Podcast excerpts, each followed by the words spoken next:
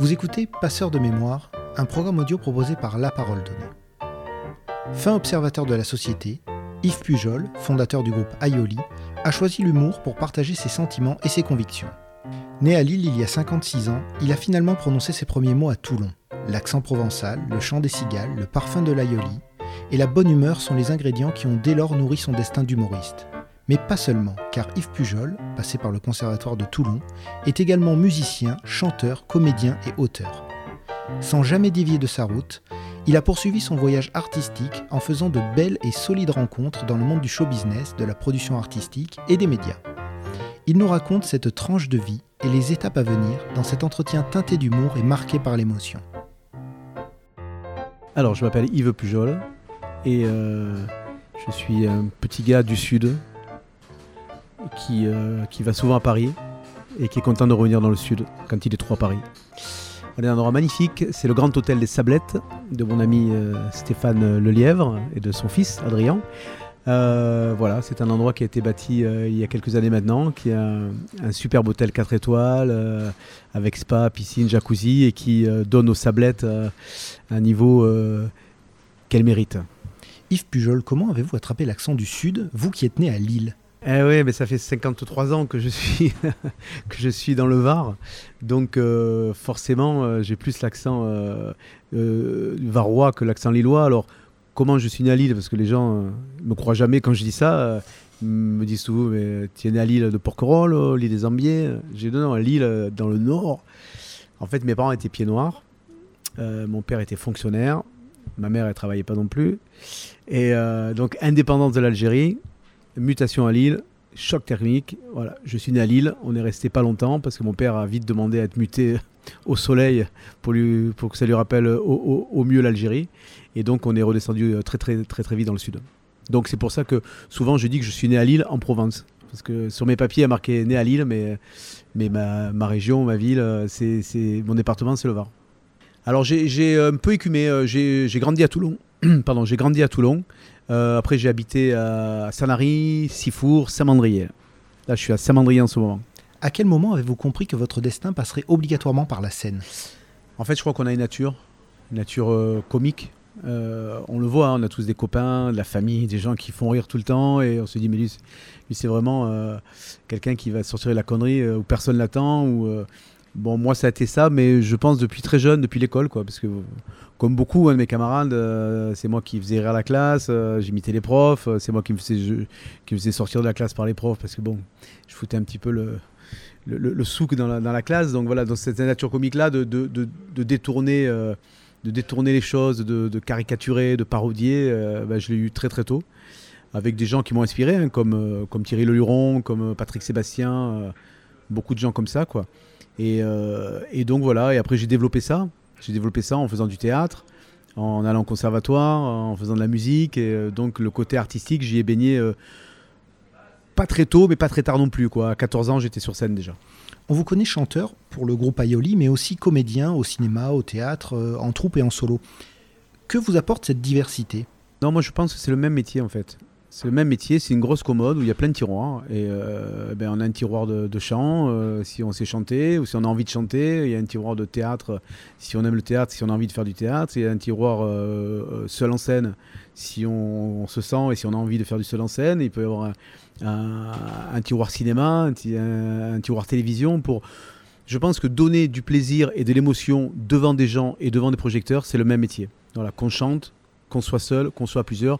Donc c'est pour ça que moi, euh, étant à l'aise et, voulant, désirant euh, faire toutes ces choses-là, euh, attiré par toutes ces choses-là, je ne me suis pas mis de frein ni de barrière. Et donc j'ai fait du théâtre, du cinéma, la télévision, du chant, du, du, seul en scène. Pour moi, c'est le même métier en fait. Est-ce qu'Aioli a été pour vous la rampe de lancement? Oui, complètement. Complètement, parce que moi, avant Aioli, en fait, je faisais de la musique d'un côté, qui était de la musique plus ou moins sérieuse, je dirais, et, et du théâtre à côté avec le conservatoire où j'avais j'avais là déjà des rôles de, comique puisque quand je faisais des rôles tragiques tout le monde rigolait quand même. Donc je lui dis bon tant qu'à faire faisons les rôles comiques. Et, euh, et donc Aioli a été le, la, fusion de, de, la musique et de l'humour. Euh, voilà parce qu'en fait moi j'ai commencé par faire du, du bal. Donc quand on est chanteur de bal, eh ben, c'est assez, assez difficile au bout d'un moment parce qu'on joue 4-5 heures d'affilée on choisit pas son répertoire, on choisit pas les gens avec qui on, va jouer. Donc euh, des fois on croit que la musique tout est, euh, est rose, mais non, on peut, se retrouver avec, des gens sur scène euh, avec lesquels on s'entend pas du tout, qui sont des vrais cons, qui n'ont pas du tout les mêmes vues que vous. Donc, mais comme c'est un métier, on est obligé de le faire. Donc à un moment donné, j'en ai eu marre du, du, bal et de, de ces contraintes-là, et je me suis dit, je vais monter un groupe. où moi je vais choisir avec qui je travaille, avec qui je joue, euh, quel morceau j'ai chanté, comment on va les faire. Si on veut s'arrêter entre deux morceaux pour faire des conneries, on va le faire. Et c'est ce qui s'est passé. J'ai monté un groupe de, piano bar. En fait, on faisait que des reprises. Et comme j'ai toujours écrit, euh, j'ai commencé à faire une composition rigolote. Entre deux sketchs, je branchais un peu les gens. Je, mettais une perruque, je faisais un peu le con. Et, du coup, ben, Yoli est comme ça. Et on a eu euh, les compositions ont remplacé les reprises. Les sketchs ont pris de plus en plus d'importance dans ce, dans ce spectacle-là. Et c'est ce qui a été le moteur du démarrage d'Aioli. Et les gens ont adhéré à ça, quoi, à cette formule-là qui était un peu inédite. Et, euh, donc voilà, c'est comme ça qu'est né Aioli, en fait. C'est le, le, désir de d'être maître, euh, seul maître à bord du bateau et de pas de pas dépendre de quelqu'un qui, euh, qui m'impose un répertoire et, et des sketchs. Voyez-vous dans Aioli un révélateur de l'esprit toulonnais? À très varois, parce que Aioli est le groupe le plus mondialement connu dans le Var. Hein, donc c'est un slogan qu'on a depuis, depuis des années. Et euh, non, c'est vrai qu'on est très ancré, euh, très ancré à Toulon et, le Var en général, parce que quand je dis Toulon, c'est souvent, euh, j'y associe le Var, hein, parce qu'on soit le Sanary de Bandol ou de, de, Toulon ou de hier, pour moi c'est la, même chose. Donc oui, c'était, on, voulait un, groupe très, très varois, très bavarois même, puisque on est du bavard, puisqu'on n'est pas du Haut-Var, et on est bavard aussi. Donc, et ça, ça, cet ancrage régional a, séduit les gens. Ouais. Quelles sont vos sources d'inspiration?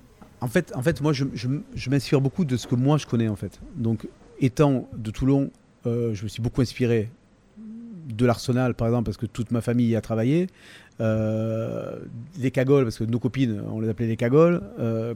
on jouait beaucoup pour Carrefour à l'époque, Carrefour, et Carrefour, il y avait beaucoup de cagoles, qui étaient des copines. Donc, je m'inspirais de ce que je vivais quoi. Mais mais pas que ça puisque moi je suis d'origine pied noir donc on a un sketch euh, sur un personnage qui s'appelle Maurice et qui est pied noir et qui chante la mlera danse danse la mlera danse. Donc ça voilà, c'est pas c'est pas du tout varois mais c'est euh, ma culture quoi.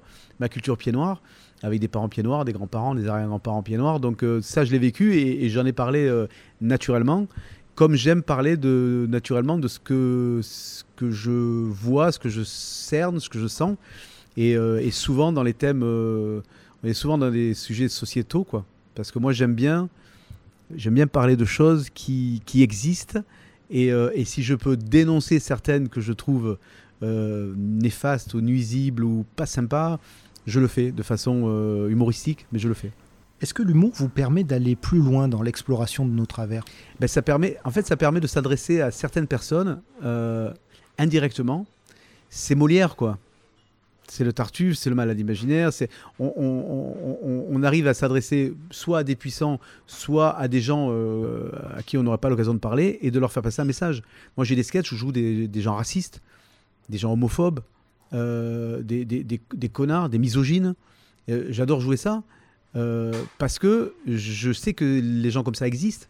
Et à travers ces personnages-là, je dis regardez-moi cet abruti comme il est quoi. Voilà, c'est pas possible qu'on soit aussi raciste, aussi misogyne. On peut pas être comme ça quand on est être humain. Et comme je fais pas de la politique, donc je fais pas des tribunes, donc je fais pas, euh, je suis pas journaliste non plus, je fais pas des articles sérieux qui parlent, qui dénoncent l'homophobie, le racisme. Ma façon à moi de faire, c'est de d'incarner un personnage là pour que peut-être qu'un jour ce personnage là se rende compte de, de, sa bêtise quoi, en regardant ça quoi, en se disant mais c'est pas possible d'être aussi con. Oui, mais c'est de moi qui parle en fait. Voilà. Donc euh, j'aime bien, à travers l'humour, on peut arriver à dénoncer beaucoup de choses. Molière le faisait, hein. La Fontaine aussi. Comment réagit le public face à vos prises de position humoristiques? Je dirais à 99%, euh, les gens euh, me remercient de, de balancer là-dessus, quoi, d'en parler, c'est ça de ces sujets. Et il y a 1% de gens qui va s'arrêter au premier degré, qui vont dire oui mais vous êtes homophobe. il va falloir que j'explique que non, je suis pas homophobe, je suis pas raciste. Je, joue les homophobes, je joue les racistes pour dénoncer le racisme et l'homophobie. Et il y a peu de gens vraiment à qui voilà, il faut prendre le temps de dire non, non, vous vous trompez, je, vous êtes arrêté au premier degré. Il faut voir la lecture au-dessus pour comprendre.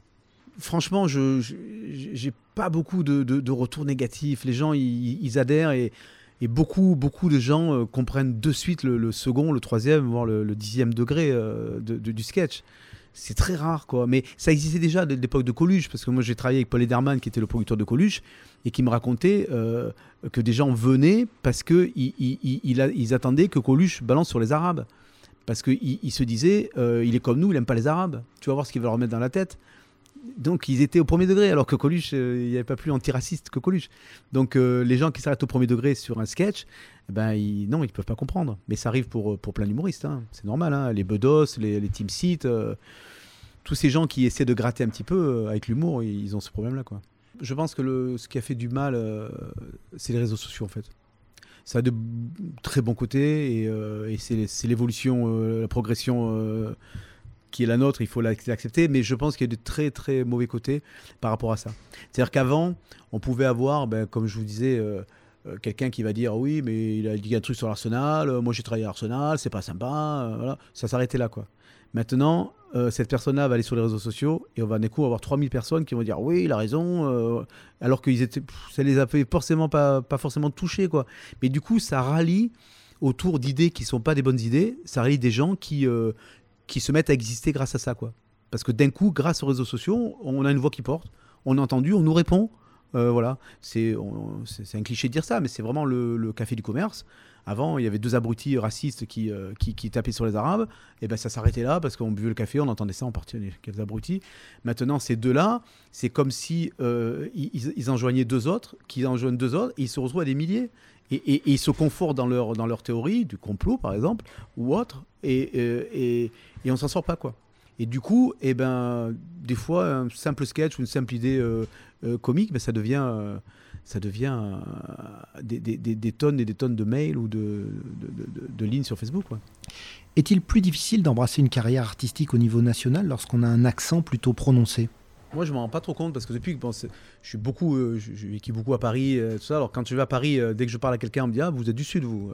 Oui. Et, et, quand je redescends ici, on me dit oh ton accent tu l'as perdu ou quoi? Parce que c'est vrai que en tant que comédien, je sais pas, j'ai un naturel assez caméléon. Donc, euh, si je reste euh, dix jours avec des gens qui ont un accent qui parlent comme ça, eh ben, je vais avoir tendance à aller euh, comme quand je vais en Corse, tendance à, avoir, à prendre un petit peu la sonorité des accents. Donc, quand je suis à Paris, où je côtoie moins de gens qui ont l'accent du Sud, du coup, ils se il se lisse un petit peu. Quoi. Il, est toujours, il est toujours là. Donc pour les Parisiens, ben, ils sentent que je suis du Sud. Mais quand je redescends le lendemain ou le surlendemain à, à Toulon, on me dit oh, ton accent, tu as perdu ton accent? Je dis non, il accent. Donc je pense que moi, je fais pas attention. J'ai jamais fait attention. Et euh, franchement, je, je, pense que pour notre métier, c'est pas un frein. Alors peut-être dans le cinéma, euh, certains ont eu des rôles euh, qui leur sont passés sous le nez parce que peut-être que pour jouer quelqu'un qui est, qui est flic à Paris, il voulait pas un mec qui parle comme ça.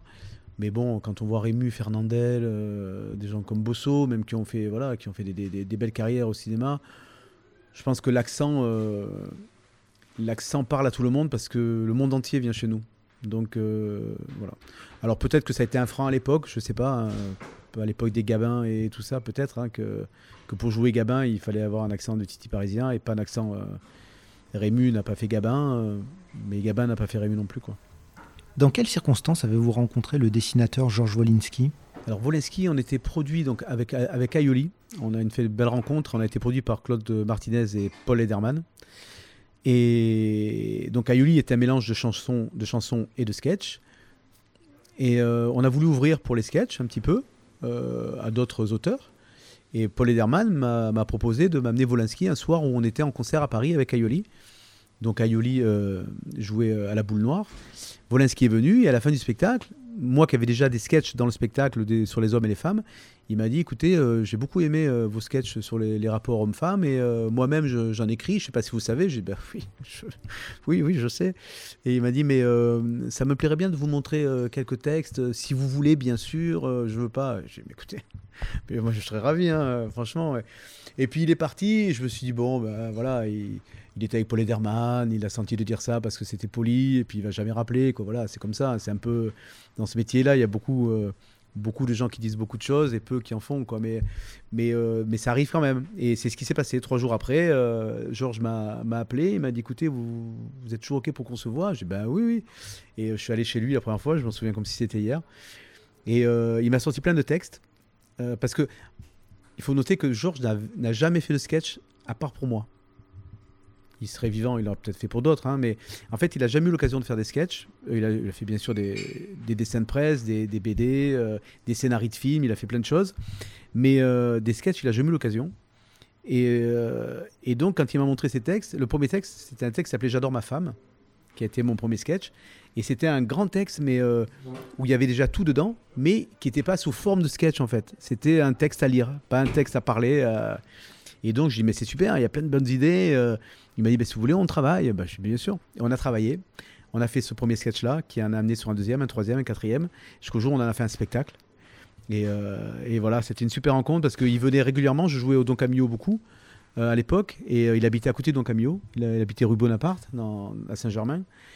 Et il venait souvent. Et il était vraiment ravi parce que en fait, c'était les seules fois où il entendait les gens rire à ses sketchs. Parce qu'il avait l'habitude d'écrire des dessins, de dessiner, et de se dire, les gens, quand ils vont lire euh, Harakiri ou Charlie Hebdo ou, ou, tous les autres journaux, ils vont rire, en fait, à mes dessins. Mais là, il les entendait.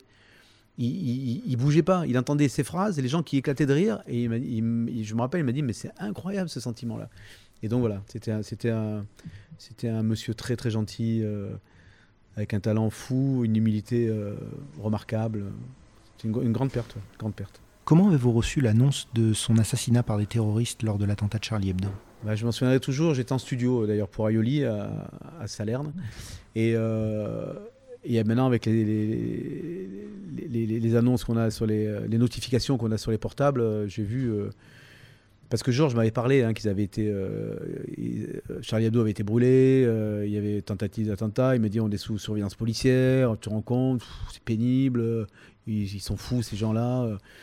Mais bon, pas plus que ça. quoi. Il, avait peur que, voilà, que, Charlie Hebdo soit encore victime du, d'un attentat, mais la nuit, que ça brûle. il parlait jamais de. de enfin, il aurait jamais imaginé que ça peut être une atteinte à la personne. quoi. Et, et en fait, quand j'ai entendu ça euh, pour la première fois, donc j'étais au studio et j'ai vite appelé parce que Georges avait 80 ans déjà et souvent il n'allait pas en rédaction au, premier, enfin à la réunion de rédaction et il faisait les dessins chez lui, il envoyait, il y a un coursier qui venait, voilà, parce que 80 ans, des fois le matin il n'y allait pas. Et donc quand j'ai appris ça, j'ai vite appelé Georges. J'ai dit Georges, j'espère que tu es chez toi et euh, je sais pas si tu es au courant, tu dois être au courant toi aussi par un truc. Ça, il y a un problème à Charlie Hebdo et et j'ai pas de réponse. J'ai pas de réponse. Et au fur et à mesure, dans la matinée, euh, on a appris qu'il y était. Quoi. donc, euh, donc sur son portable, il doit toujours avoir un message. Euh, donc c'était une, lourde peine. Et vraiment quelqu'un de bien en plus. C'est quelqu'un de, gentil, pas de, pas de violence. c'est quelqu'un qui était même un petit mouré. Quoi. le côté physique, c'était pas son truc. J'imagine la terreur qu'il a dû avoir quand il a eu à avoir des Kalachnikov devant lui. et d'ailleurs, sa femme disait que elle était persuadée qu'il avait fait une crise cardiaque avant. Quoi. Ce, que, que finalement je, je souhaiterais aussi.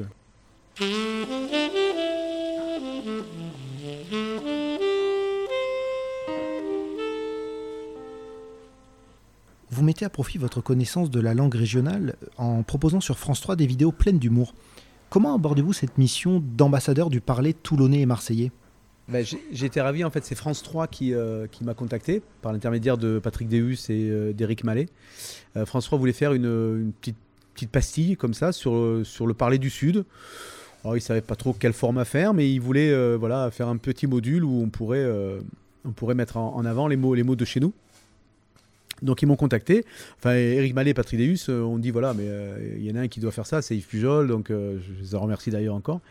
Euh, et, donc on a pris contact, on a fait euh, une première maquette avec deux, mots qui ont plu à, la rédaction de, France 3. Euh, et, du coup, ben, on est parti, on, est à 120 là je crois à peu près, avec plus de 30 millions de vues cumulées.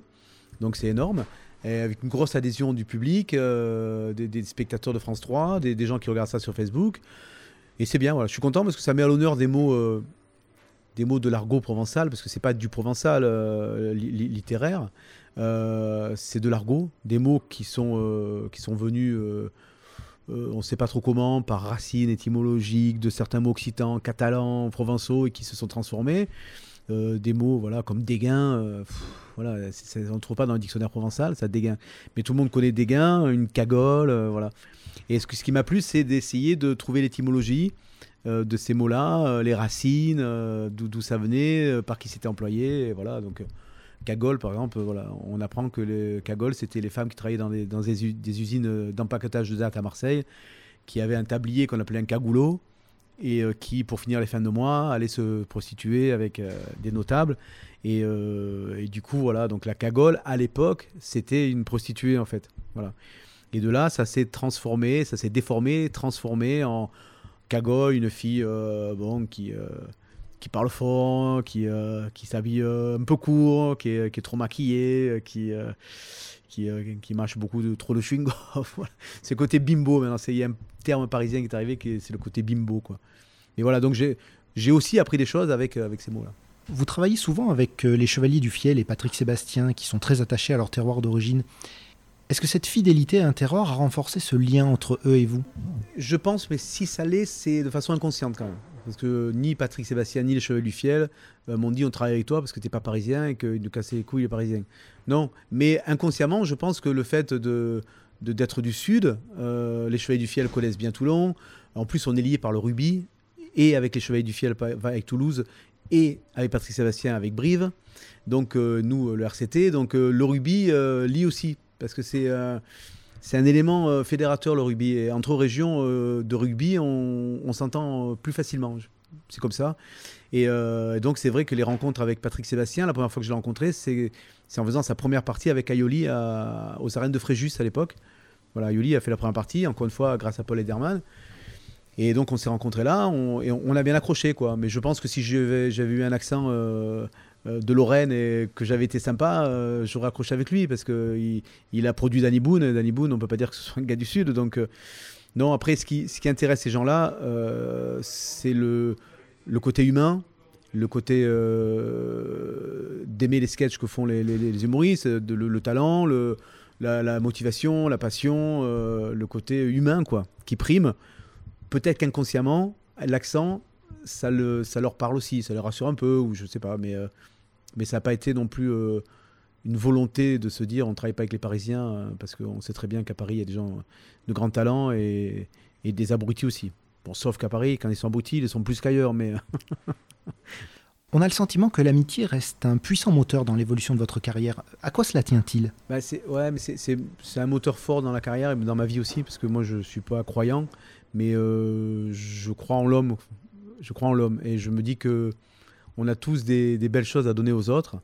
Alors certains euh, le font de façon naturelle, certains euh, n'osent pas le faire, certains ne le font pas euh, du premier coup, mais on, je pense que moi je pense que l'homme est bon et qu'il peut devenir mauvais selon les circonstances. Et, donc du coup ben, j'aime ce lien d'amitié qui, qui lie soit un garçon soit une fille, hein, mais ce côté-là d'une générosité, qui n'est pas, euh, qui n'est pas une générosité euh, calculée, forcément. Moi, j'aime bien le. On s'entend bien avec les gens. Bon, si on peut travailler ensemble, c'est bien parce qu'on a des points communs. Donc, travaillons ensemble et faisons des projets ensemble et c'est super, comme ça s'est passé avec les Chevaliers ou, ou avec Patrick. Euh, mais, mais je trouve que c'est l'essentiel. Enfin, je veux dire, on, vit dans un monde, on est ensemble. Donc, le plus important, c'est de vivre bien ensemble. Et je connais plein de gens qui sont pas artistes et qui sont des gens bien parce qu'ils ont cette solidarité-là, cet altruisme qui font que c'est eux les vrais héros. Hein. Moi, quand je vois des gens qui passent leur vie dans des associations pour aider les enfants euh, hospitalisés ou, euh, qui aident les gens qui sont dans, la détresse euh, ou les SDF, ou, comme fait Stéphane Lelièvre ici au Grand Hôtel ou au Pain Penché qui aide les Restos du Cœur de façon incroyable chaque année. moi, je suis, admiratif de ça. Et, je trouve que l'amitié, l'altruisme, ce devrait être la seule chose importante. Après, le business, l'argent, tout ça vient enrober ça parce que ça nous permet d'accéder à des trucs ou, de faire plus ou moins. Mais s'il n'y a pas la base de ça, le business pour le, show, pour, le business ne m'intéresse pas. Dans, dans, le show business, c'est le côté show qui m'intéresse. Le côté business, pour moi, il est bien placé après. J'aime pas le business show, moi. J'aime bien le show parce qu'on fait du spectacle et on donne. et ça, ça, génère, ça génère du business parce que c'est notre métier et que, que voilà, qu'il faut gérer ça. Mais après, le reste, on va tous mourir. Quoi. Donc, soit on traverse la vie en étant en étant bien avec les gens et en donnant du bonheur, de ce qu'on peut donner et, recevoir de ce qu'on peut recevoir. Et, je trouve que c'est bien, quand on s'endort le soir, on dit c'est bien, on a passé une bonne journée, c'était bien. Euh, soit on a, on a aidé les uns, soit on a aidé les autres, soit on a passé des super moments avec les amis, on a bien rigolé, c'était super. Voilà, je pense qu'après le reste, les gens qui ne vivent, qui n'ont pas ça, euh, j'aimerais pas être à leur place. Quoi. Que préparez-vous pour demain? Le gros projet pour 2022, ce, seront les 30 ans euh, du groupe Aioli euh, que nous allons fêter au Zénith le 18 novembre 2022. Euh, Donc ça c'est un gros gros challenge parce que c'est vraiment une grande salle. C'est un challenge au niveau du remplissage, parce qu'il ne faut pas qu'on ait 30 personnes, sinon ça ne va pas le faire. c'est un gros challenge financier aussi, parce que ça coûte de faire un zénith. Mais on voulait marquer vraiment les 30 ans, parce que ça fait 30 ans que, ben, a commencé. Ça fait 30 ans qu'on écume euh, les scènes du Var. On a fait je sais pas combien de, concerts. Euh, je n'ose même pas compter parce qu'à une époque, on en faisait plus de 300 par an.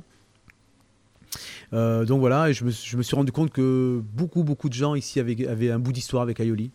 Un bout d'histoire. Soit eux quand ils étaient jeunes, soit qu'on les a amenés quand ils étaient enfants, soit eux qui amènent leurs enfants maintenant, euh, soit des gens qui ont travaillé à l'Arsenal, soit des gens qui, qui, qui, venaient nous suivre quand on était au 113, au Cactus, au Pub euh, un petit peu partout dans cet endroit qu'on a écumé euh, une, deux, trois fois par semaine pendant, pendant des années. Donc je me suis rendu compte que les gens étaient contents de, de, de, ces 30 ans-là et de se dire mais c'est génial quoi. Mais à Yoli, moi, j'ai passé tellement de bons moments où ça me rappelle quand mes parents m'amenaient. C'est c'est rigolo parce que j'ai des gens maintenant d'une 25-30 ans qui viennent avec leurs enfants qui, euh, ont 5-6 ans et qui me disent ben, Moi, à mon époque, c'est mes parents qui m'amenaient. Je vous ai connu, j'avais 6 ans. Et là, c'est mon fils qui vous découvre et je suis ravi de ça. quoi. Et donc voilà, ça, ça, ça, me fait vraiment plaisir. quoi. Est-ce que le groupe Aioli a beaucoup évolué en 30 ans? Pas tant que ça. Hein. Sur 30 ans, euh, je pense qu'on est à, la troisième équipe à peu près. Euh, mais, mais ce qui est normal, moi, Aioli a toujours été, c'était toujours ouvert pour entrer. J'ai toujours dit que c'était ouvert pour sortir. Euh, c'est pas une prison, c'est juste un lieu où on partage des choses et euh, des envies communes. Parce qu'encore une fois, c'est un espace de liberté. Et tous les musiciens qui font ce métier dans la région-là, à un moment donné, on se retrouve prisonnier de, de certaines choses, quoi, de, de, obligé de faire ça parce qu'on on est obligé pour gagner sa vie. Et c'est vrai que dans Aioli, les musiciens qui sont passés ont trouvé une liberté. Déjà d'écriture, parce qu'on écrit un peu ce qu'on veut. Euh, si on n'a pas envie de jouer dans un endroit, on n'y va pas. Si on n'a pas envie de jouer avec un tel, ben, on, on, choisit avec qui on est. Donc c'est assez, euh, assez gratifiant pour ça. Et donc euh, voilà, donc les, les musiciens euh, sont entrés, sont sortis comme ils le souhaitaient. Et ce qu'il y a de bien avec Ayoli, c'est que on a toujours eu de très très bons musiciens. C'est le principe d'Ayoli. Moi, je voulais, je voulais pas qu'on fasse un comique devant avec des musiciens qui font euh, punchak punchak derrière juste pour accompagner l'humoriste. Non, moi je voulais que ce soit fondu, que moi je me fonde à eux euh, au niveau musical le mieux que je pouvais faire et que eux au niveau musical ils, fassent au niveau comédie le, le mieux qu'ils pouvaient faire. Sachant que, que, eux, je disais tous, tous les musiciens sont, viennent de, de, groupes de jazz, de funk et c'est la crème de la crème euh, du Var quoi. Donc c'est toujours des, des, gens qui jouent très très bien. Euh, qui ont joué un petit peu avec tout le monde, donc ils, ont une expérience euh, folle.